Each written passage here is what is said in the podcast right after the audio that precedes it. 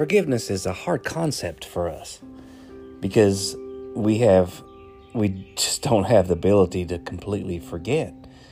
And so, you know, if we if somebody offends us or does something to us uh, or one of our family and we forgive them, in the back of our mind, we're still remembering and we're a little bit wary of uh, because we know that they were capable of of doing something once at least.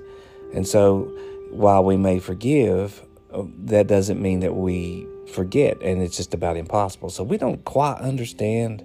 It's hard for us to grasp a hold, to grab a hold of biblical forgiveness and what that means.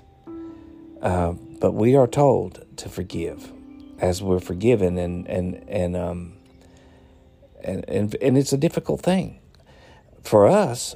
If we're going to forgive, we have to not only forgive once, but we have to continue to forgive every single time that uh, it, it, comes back to mind.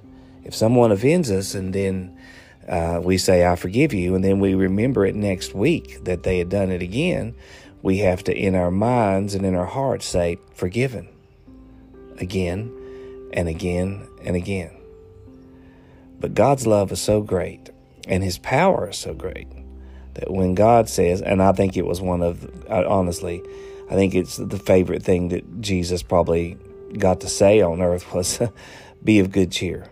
You know, your sins are forgiven. Your sins are forgiven. And I, that's those are great words for you and for you and I. Our sins are forgiven. What does that mean? You know, it what it means is that first of all, not that there's not consequences to our actions in this world. You know, if a person um, if a person drinks an awful lot of alcohol and they mess up their body and their liver is uh, damaged, and then they say, "Lord, forgive me of my alcohol drinking," and if God forgives them, it doesn't necessarily heal the liver. So that's a consequence that's left to deal with. But what it does mean is that the eternal consequences are erased, are gone forever. Jesus takes our sin and applies with the power of his blood resurrection, healing, life breathing power. He does that and he he takes and cleanses. He doesn't just erase, he cleanses and um, and makes it new. And that's what God's good at, making things new. He creates an, a new heart. He he renews, and uh, and it's a beautiful thing how he does it.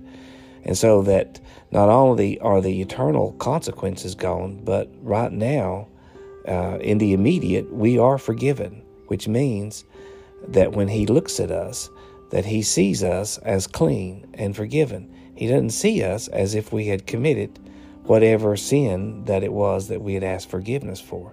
It's gone. In fact, you know, some of the favorite verses that we love to talk about is that He takes our sin and and uh, casts them in the sea of forgetfulness.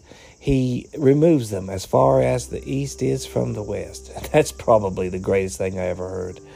Because how far is the east from the west? At what point, if you're headed east, do you finally reach the west?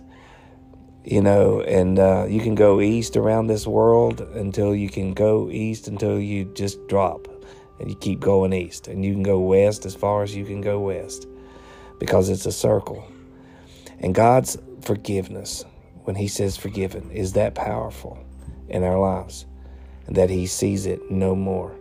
You know, so much of the enemy's uh, stronghold over people is. Uh, is to remind us of all the things that we've done in the past. But here's just a little something I wanted to share.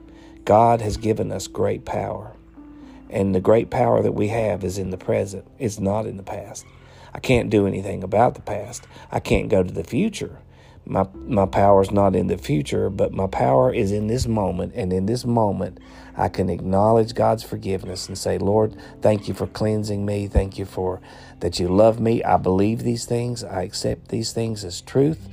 And that's what faith is. And so faith is grabbing hold of the truth and uh, and saying yes, this yes to it in our life. I'm forgiven. I'm free. And uh, the truth does set us free then, and then we're able to go on and to live victoriously and live a resurrected life with Christ. I hope that you have a good rest of the week. May you have a great Easter weekend, and may God bless. This is Joe Barrett with Five Minutes of Grace.